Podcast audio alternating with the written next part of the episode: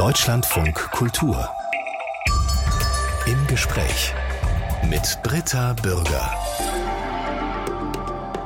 Herzlich willkommen. Keiner hat länger im Deutschen Bundestag gearbeitet als der CDU-Politiker Wolfgang Schäuble. Seit 1972, also gut 50 Jahre. Am zweiten Weihnachtsfeiertag ist Wolfgang Schäuble mit 81 Jahren im Kreis seiner Familie in Offenburg gestorben. Vor 2,5 Jahren war er hier zu Gast in unserer Sendung. Und damals sprachen wir unter dem Eindruck der Corona-Krise, nicht ahnend, wie viele weitere Krisen vor uns liegen würden. Im Mai 2021, da war Wolfgang Schäuble noch Parlamentspräsident, der zweite Mann im Staat. Doch im Reichstag, da war der Hausherr. Ich fragte ihn, ob das heißt, dass er dort dann doch über der Kanzlerin gestanden habe. Nein, so kann man das nicht sehen. In der Demokratie gibt es ja sowieso nicht diese Über- und Unterordnungsverhältnisse. Aber natürlich, im Bundestag ist der Präsident, der hat das Hausrecht. Das hat sich jetzt in der Pandemie mit den Regeln zum Maskentragen und Abstand halten und so hat sich das ein Stück weit auch für die Kollegen konkretisiert. Ich musste manchmal das auch ein bisschen durchsetzen. Aber klar, politisch ist das wichtigste Amt, das verantwortungsvollste, auch das schwierigste, das Amt des Bundeskanzlers, der Bundeskanzlerin. Und natürlich haben wir ein Staatsoberhaupt und das ist der Repräsentant unseres Staates. Wegen Corona war der Reichstag ja auch jetzt lange für Besucher geschlossen. Demnächst wird er in begrenztem Maß wieder öffnen. Wie ist das denn in dem Gebäude ohne das Volk? Naja, einzelne Besucher hatten wir immer, nur keine größeren Gruppen, weil wir die Abstandsregeln einhalten mussten. Und wir haben uns immer versucht, uns möglichst sicherlich unter Wahrung der besonderen Verantwortung des Bundestags an die Regeln des Landes Berlin zu halten. Deswegen haben wir schweren Herzens die Kuppel längere Zeit für Besucher geschlossen und auch auf der Tribüne weniger Zuhörer zugelassen. Jetzt mit der schrittweisen Lockerung haben wir gesagt, dann lockern wir es natürlich auch so schnell wie möglich, denn Parlament braucht ja Öffentlichkeit. Und unser schönes Parlamentsgebäude, auch mit der wunderbaren Kuppel und mit dem schönen Plenarsaal, ist ja auch auf Transparenz, Offenheit angelegt. Wie wir an Krisen wachsen, damit beschäftigte sich Wolfgang Schäuble in seinem letzten Buch. Grenzerfahrungen waren ein Motiv im Gespräch mit Wolfgang Schäuble. Gesellschaftlich, weltpolitisch, aber auch persönlich. Grenzerfahrungen, wie wir an Krisen wachsen, so ist auch sein letztes Buch überschrieben. Und darin knüpfte er unmittelbar an Erfahrungen an, die viele in der Corona-Zeit gemacht haben. Wie hat er die Pandemie erlebt?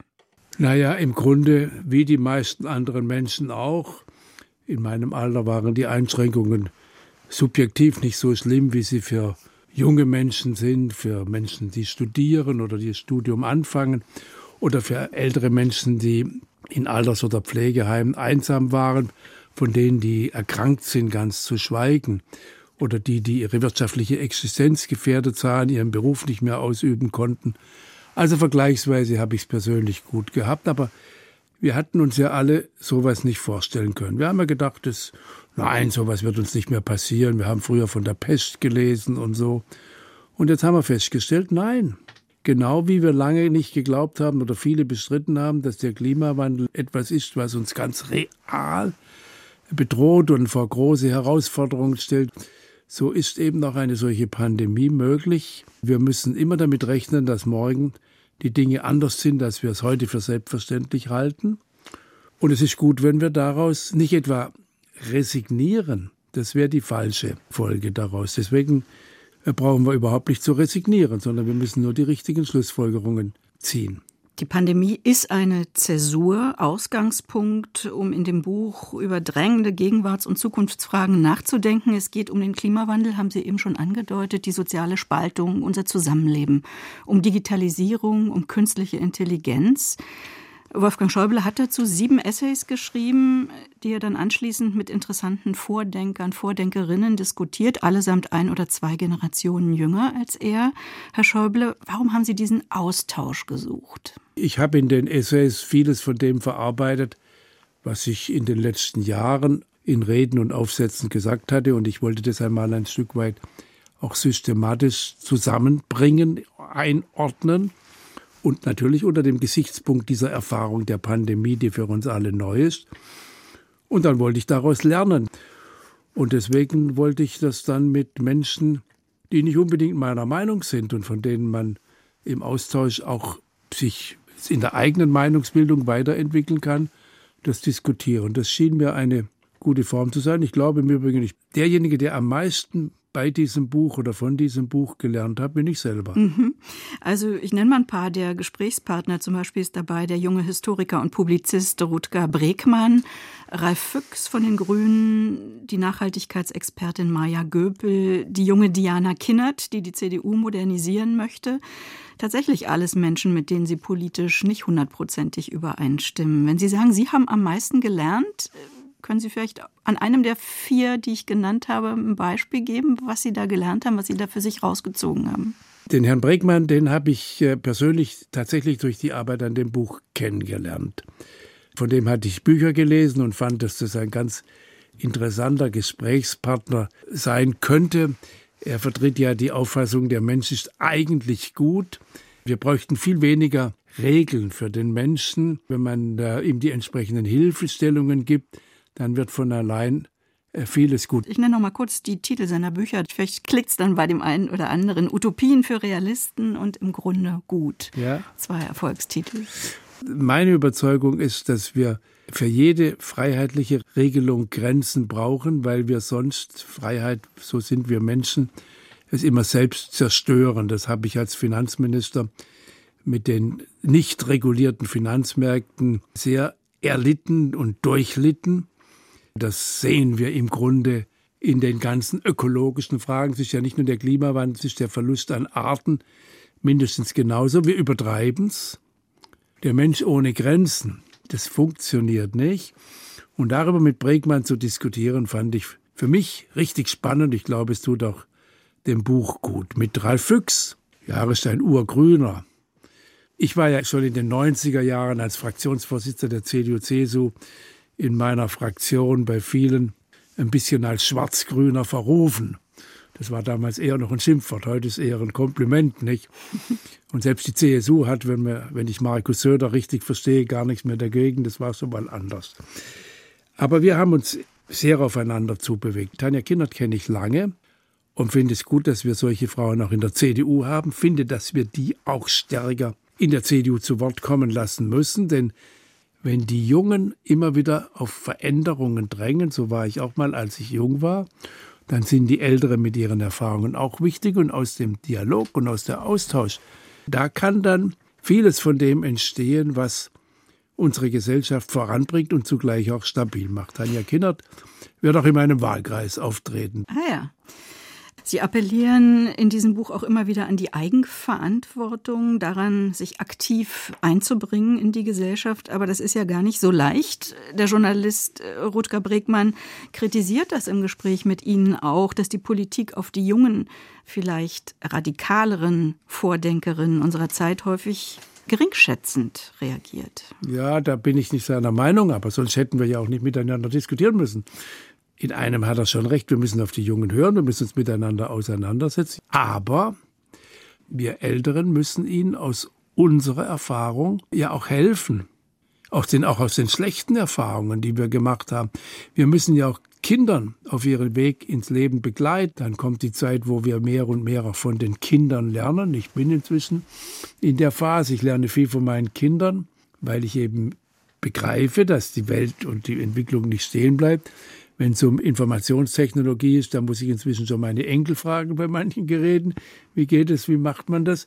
Das ist doch alles in Ordnung. Das ist der Lauf der Dinge. Und ich bin immer dafür, übrigens je älter ich werde, umso mehr, dass wir die Lehren der Geschichte auch in unsere Überlegungen stärker mit einbeziehen. Die Werte von Freiheit, Demokratie, Rechtsstaatlichkeit. Das alles haben ja die klassischen Denker im alten Griechenland vor mehr als 2500 Jahren schon vorgedacht. Freiheit braucht auch die Begrenzung durch den Rechtsstaat. Das ist ja die Erkenntnis der großen Revolutionen der westlichen Geschichte, die amerikanische Unabhängigkeitserklärung, die französische Revolution und all das, was wir als Westen dazu in dem Prozess von Fehlern, schweren Fehlern, aber doch auch beigesteuert haben und was diese großartige Ordnung, die sich auch in unserem Grundgesetz manifestiert, auszeichnet, von der übrigens die meisten Menschen auf der Welt irgendwie träumen, dass sie nach dieser Ordnung leben könnten. Die einzigen, die gelegentlich damit nicht ganz zufrieden sind, sind offenbar wir selber. Das waren die großen Bögen des Wolfgang Schäuble, für die er bis zuletzt bekannt war. Vor 2,5 Jahren war Wolfgang Schäuble bei uns im Gespräch und hat auch sehr persönlich über sein Leben gesprochen. Geboren 1942 in Freiburg im Breisgau, aufgewachsen in Hornberg im Schwarzwald, als mittlerer von 3 Brüdern. Er hat den Krieg noch als kleiner Junge erlebt. Und auch da schon eine Grenzerfahrung gemacht. Eine Brandbombe der Alliierten traf das Haus, in dem seine Eltern Schutz gesucht hatten. Wie hatte sich die Familie retten können? Also zunächst einmal, ich habe keine Erinnerung daran. Aber Erzählungen? Ich kenne es nur aus Erzählungen von meinen Eltern, meinem älteren Bruder. Ich weiß nicht, warum ich so überhaupt keine Erinnerung an diese Zeit habe. Vielleicht liegt es daran, dass ich danach schwer erkrankt bin. Auch aus der Erzählung weiß ich nur, dass der Arzt zu meiner Mutter gesagt hatte, na ja, Sie sind ja noch eine junge Frau, Sie können ja noch Kinder bekommen. Also er hatte ja gesagt, der wird es nicht überleben. Ich habe es überlebt. Ich kann auch gar nicht mich daran erinnern, dass wir Not gelitten hätten. Ich weiß zwar irgendwie, dass mein Vater auch am Wochenende gucken musste, wie er irgendwo, Hamstern hat man das genannt, also er ging irgendwie auf Bauernhöfe und hat versucht, mit irgendwas zu tauschen, um einen Pfund Butter mit nach Hause zu bringen oder so. Aber dann hat sich mein Vater ja auch politisch engagiert. Er hatte das große Glück, dass er unversehrt und unbelastet da war, weil er nie was von den Nazis gehalten hat. Und so war es fast natürlich, dass er politisch Verantwortung übernehmen musste in der Kommunalpolitik, im Badischen Landtag. Er war auch in der CDU, er war Steuerberater. Ja, er war Gründer der CDU in Hornberg gewesen. Und so bin ich dadurch ein bisschen geprägt. Und später ist er Steuerberater geworden, ja. Das hat mich schon sehr geprägt, ja. Zahlen und Politik waren von Anfang an präsent in Ihrem Leben.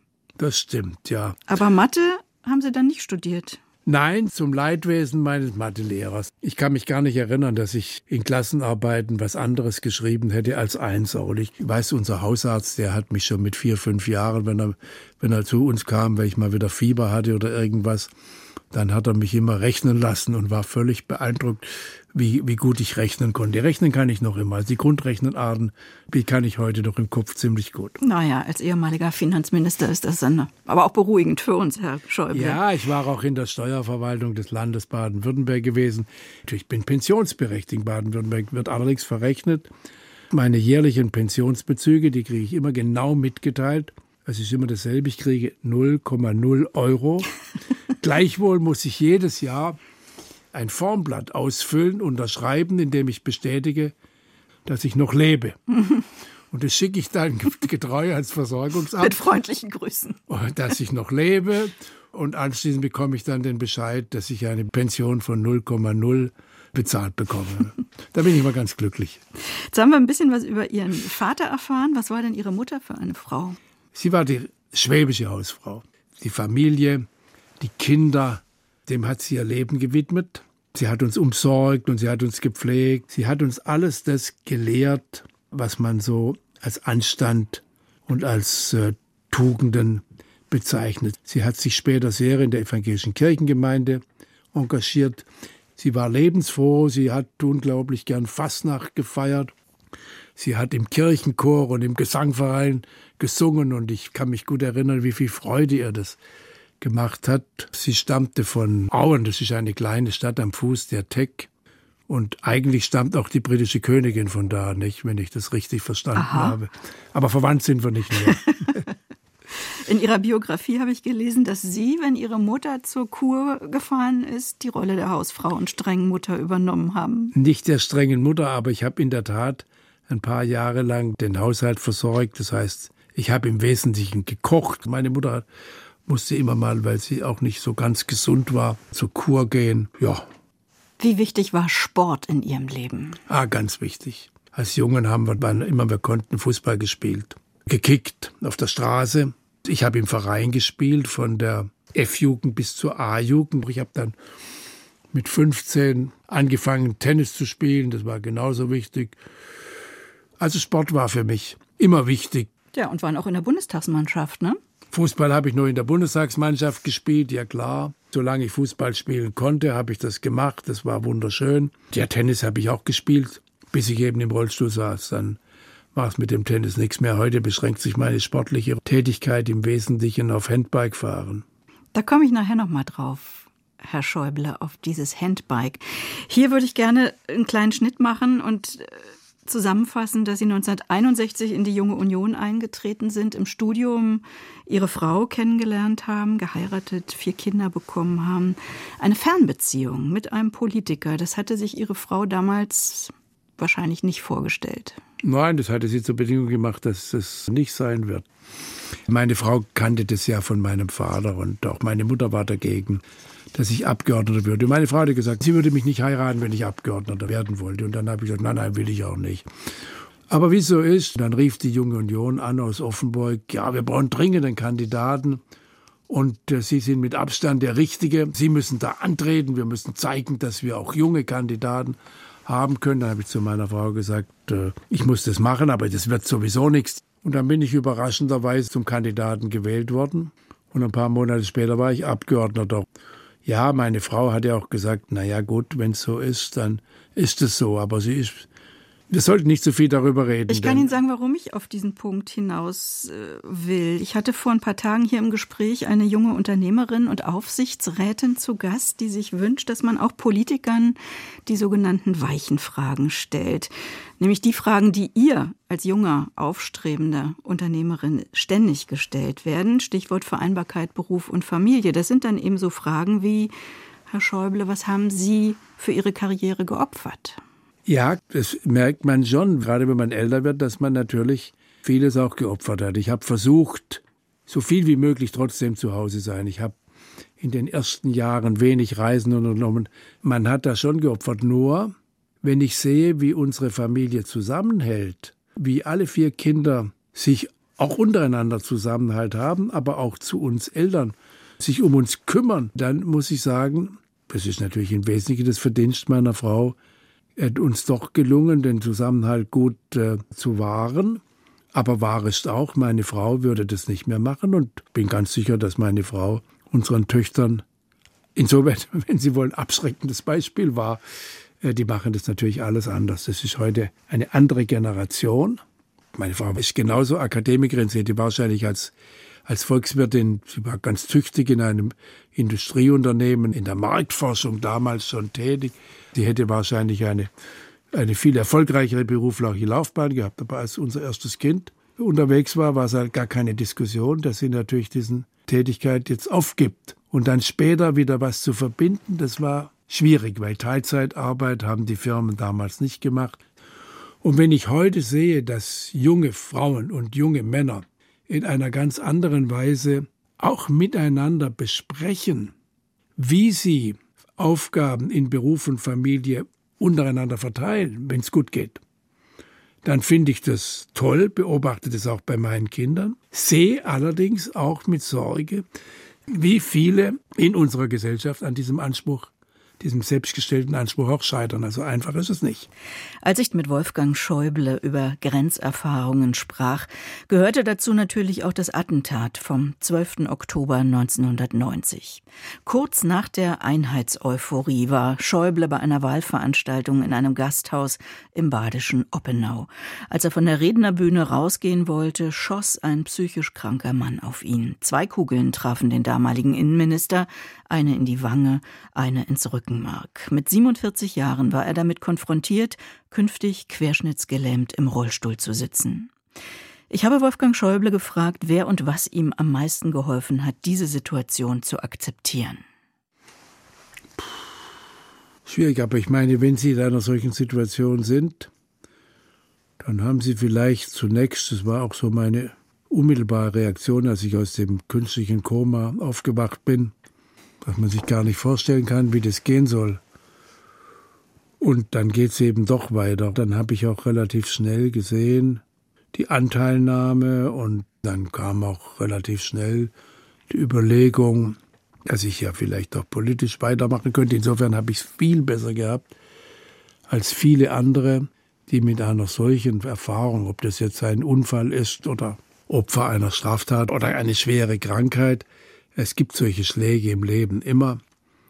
Und dann muss man immer sehen, dass man, solange man lebt, weitermacht. Aber ich gebe zu, die Tatsache, dass ich in meinem politischen Engagement weitermachen konnte, dass ich Innenminister, das war ich ja gewesen, bleiben konnte, hat mich natürlich auf der einen Seite in die Versuchung gebracht, mich nicht so gut zu rehabilitieren, also an den Rollstuhl anzugewöhnen, wie ich es jedem Frischverletzten, mit dem ich heute rede, manchmal besuche ich welche in Krankenhäusern oder so und sage, dann macht ja nicht den Fehler von mir. Tut erst euch bestmöglich rehabilitieren. Ich habe natürlich relativ schnell dann meine politische Tätigkeit wieder aufgenommen und es hat mir psychisch sehr geholfen, das ist auch wahr. Meine Familie hat mir wahnsinnig geholfen, das hilft mir bis heute, jeden Tag. Ich bin auch von dem politischen Betrieb, über den ja oft so despektierlich geredet wird, von den Kollegen, aber für all dem drumherum, das war damals ja noch in Bonn, bin ich eigentlich sehr verständnisvoll aufgenommen worden. Insgesamt hat man darauf, ohne dass es peinlich war, doch Rücksicht genommen. Ich bin in der Beschäftigung mit Ihrem Leben immer wieder auf ein Dietrich Bonhoeffer Zitat gestoßen. Der Mensch kriegt immer so viel Kraft, wie er braucht, aber erst dann, wenn er sie braucht. Ja. Ja. Wofür brauchten Sie am meisten Kraft nach dem Attentat? Ich habe oft auch an dieses Bonhoeffer-Zitat gedacht oder habe es auch oft erwähnt. Die Kraft eben, unter diesen schon dramatisch veränderten Umständen weiterzumachen. Und die bekommt man dann, das ist ja so. Man wacht auf nach ein paar Tagen, wo man eigentlich schon nur noch halb am Leben ist. Die ersten Tage sind schrecklich, ich habe auch Erinnerungen daran, dass das nicht so ganz schön war, künstlich ernährt zu werden oder durch einen Strohhalm, ein bisschen Flüssigkeit und sich noch rühren zu können. Aber es wird immer jeden Tag ein bisschen besser. Oder wenn die Nacht so lang ist und dann fängt plötzlich das Radioprogramm im krankenhausinternen Rundfunksystem, dann kann man Barockmusik oder sowas hören oder die Mannheimer Schule, dann ist die Nacht schon wieder vorüber. Irgendwo geht immer ein Licht auf und das ist die Kraft, die Bonhoeffer meint, ja.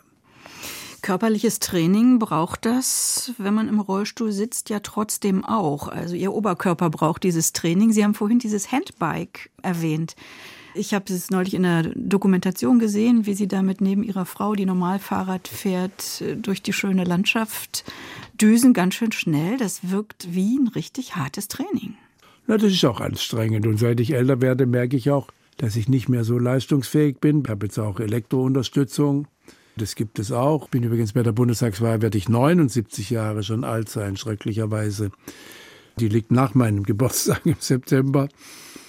Und da merkt man schon noch, dass die Kräfte etwas nachlassen. Aber ich mache das regelmäßig, wenn immer ich kann, am Wochenende 2 Stunden Bewegung, gewisse Anstrengung an der frischen Luft, aber schon das Rollstuhlfahren an sich ist ja auch eine gewisse körperliche Anstrengung. Dann muss man immer ein Stück weit versuchen, seine Armmuskulatur zu trainieren, dass man sich aufsetzen kann, dass man sich übersetzen kann, vom Rollstuhl ins Bett und vom Bett in den Rollstuhl und vom Rollstuhl ins Auto und was alles so erforderlich ist.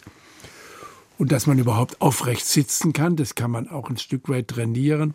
Ich gehe auch immer noch gelegentlich, wenn ich kann, jetzt in Corona-Zeiten ist das leider auch nicht möglich, zum Rollstuhltraining, um immer wieder ein bisschen den Prozess des altersmäßigen Schwächerwerdens zu verlangsamen.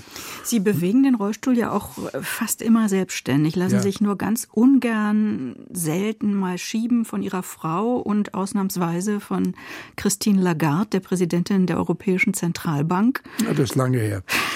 Wie kam das? Warum ausgerechnet von ihr?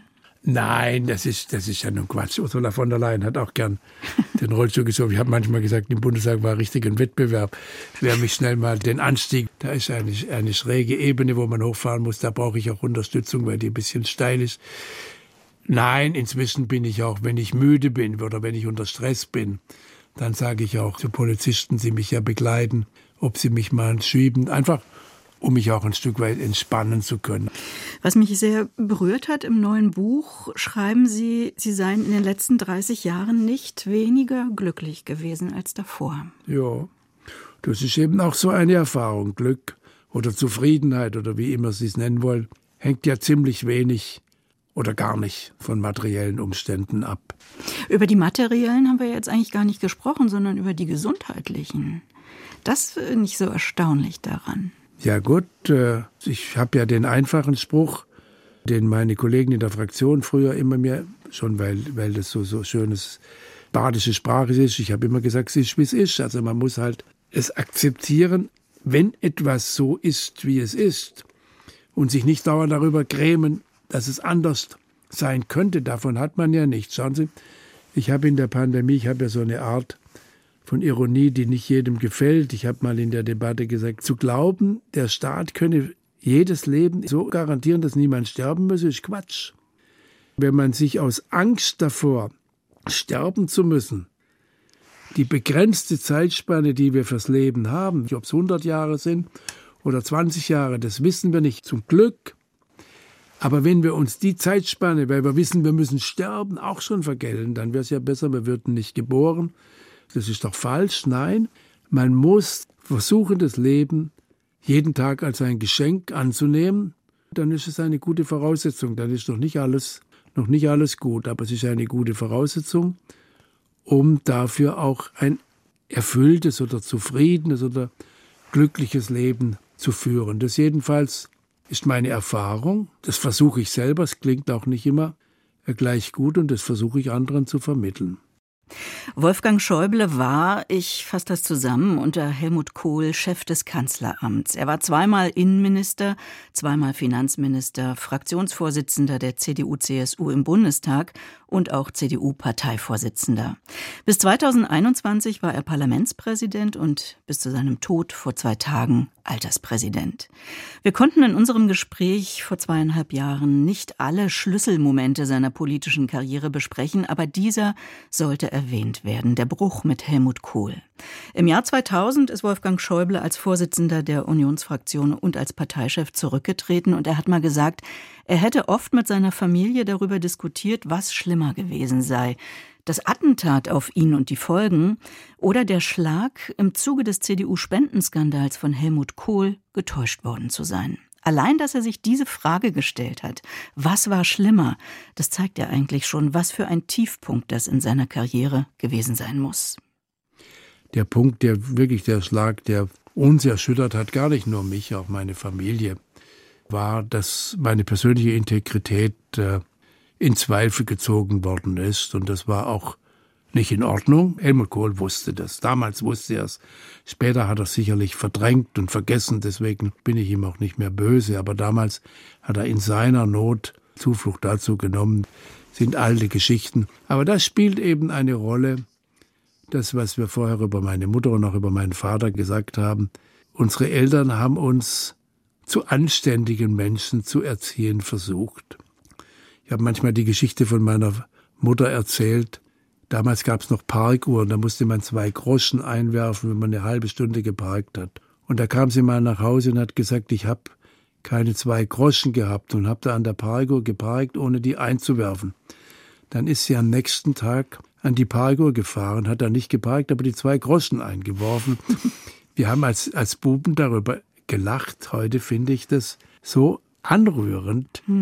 Und damals ist mir unterstellt worden, das war nun wirklich auch ohne jeden Anhalt. Das hat mich wirklich damals auch schwer verletzt. Und dann habe ich gemerkt, dass daran Helmut Kohl mitgewirkt hat, habe ich ihm auch gesagt in der Unterredung, Helmut, ich war immer loyal zu dir. Ich habe so viel mit dir und für dich getan. Ich habe vielleicht zu viel Zeit in meinem Leben mit dir verbracht, aber ich will mit dir keine weitere Minute mehr verbringen und habe dann gesagt, das war es dann auch. Das heißt, ändert aber nichts daran, dass ich vor der politischen Leistung von Helmut Kohl großen Respekt habe. Der Rest sind alle Geschichten. Man hat Sie immer wieder mit Sisyphus verglichen, Herr Schäuble. Zu Ihrem 70. Geburtstag ist auch ein Sammelband mit Texten über Sie erschienen, der fröhliche Sisyphus. Auch Sie werden nicht müde, den Stein immer wieder den Berg hochzurollen. Was sehen Sie in dieser mythischen Figur, dem Sisyphus? Na, das ist das menschliche Leben. Sie kommen nie an ein Ende. Das heißt, wenn sie am Ende sind, dann ist das Leben zu Ende.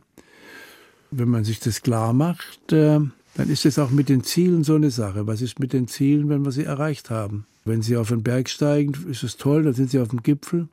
Dann genießen Sie das Glück auf dem Gipfel und anschließend steigen Sie wieder ab. Jeder, der Wandern oder Bergwandern kennt, weiß, dass der Abstieg oft beschwerlicher ist als der Anstieg. Und dann geht man trotzdem am nächsten Morgen wieder mit großer Freude, macht man Wandern. Und das ist Leben.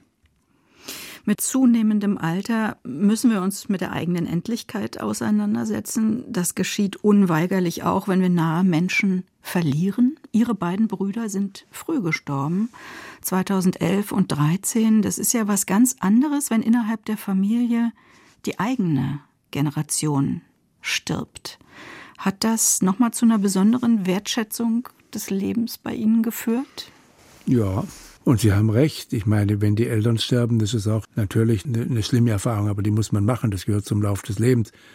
Viel schlimmer ist, wenn die eigenen Kinder sterben. Aber das bleibt manchen Menschen auch nicht erspart. Aber von den eigenen Brüdern Abschied zu nehmen, ist schon... Wir sind nicht ständig zusammengesessen, überhaupt nicht. Wir konnten uns aufeinander verlassen und wenn es ernst wurde für den einen oder für den anderen, dann waren wir füreinander da, so wie das heute bei meinen Kindern auch ganz toll ist. Und so war das auch bei uns drei Brüdern. Deswegen war der Verlust meiner Brüder wirklich sehr schmerzlich. Und ich vermisse sie auch, aber so ist das. Sie sind vor ein paar Jahren mit Ihrer Frau in Offenburg in ein Mehrgenerationenhaus gezogen. Welche Vorteile hat das? Nein, wir sind nicht in ein Mehrgenerationenhaus gezogen. Wir haben unser Haus aufgegeben. Dann sind wir mit anderen, mit Freunden, haben wir gemeinsam ein Haus, eine Bauherrengemeinschaft gebaut, in dem Jüngere und Ältere leben, aber die leben für sich. Es ist nicht das, was Henning Scharf in Bremen oder so hatte. Offenburg ist ja auch Ihr Wahlkreis. Die Stadt liegt mitten in der Ortenau, dieser Landschaft zwischen Rhein und Schwarzwald, die Sie, glaube ich, sehr lieben. Mhm. Was mögen Sie daran, an der Ortenau? Naja, das ist eine wunderschöne Landschaft. Sie ist auch sehr vielfältig. Der Rhein und die Rheinaue, die Nachbarschaft zum Elsass. Die Rheinebene selber ist auch unglaublich schön. Und dann der Übergang zu den Schwarzwaldbergen, die Hornisgrinde im Hintergrund und dann die Schwarzwaldtäler. Die Lebensart dort, wir haben wunderbaren Wein, jetzt haben wir noch Spargelsaison. Also es ist ein herrliches Stück Landschaft und es ist meine Heimat. Grenzerfahrungen, wie wir an Krisen wachsen. Im Gespräch mit Wolfgang Schäuble vor 2,5 Jahren sind wir immer wieder auf dieses Buch zurückgekommen. Erschienen ist es im Siedler Verlag und gewidmet hatte er es seinen 4 Enkelkindern, Mick, Kimi, Ava und Emma. Wie diskutierte er mit denen über Politik? Na, wenig. Wie alt sind die? Ava und Emma sind noch sehr klein. Die gehen noch in die Kita. Ah. Und Mick und Kimi sind größer, da führt man auch schon mal Gespräche. Aber eigentlich hat ein 14-, 15-Jähriger anderes im Kopf, als mit seinem Großvater über die aktuellen politischen Fragen zu diskutieren. Wir diskutieren viel mit Mick und Kimi, was man im Netz alles machen kann und was man besser bleiben lassen sollte. Meine Grundvorstellung ist, man muss sie auch nicht drängen. Sie müssen ihren eigenen Weg gehen. Das habe ich schon bei meinen Kindern so gedacht. Aber wird ja schon spannend, ob die dann auf die Fridays for Future Demos gehen oder in die Junge Union eintreten oder was ganz anderes machen.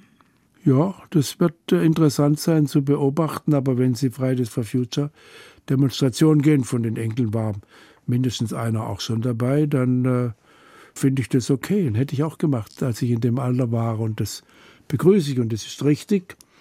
Wenn ich denke, wie weit in meinen Vorstellungen als Kind die Welt meiner Großeltern von mir entfernt war, das muss man sich immer klar machen.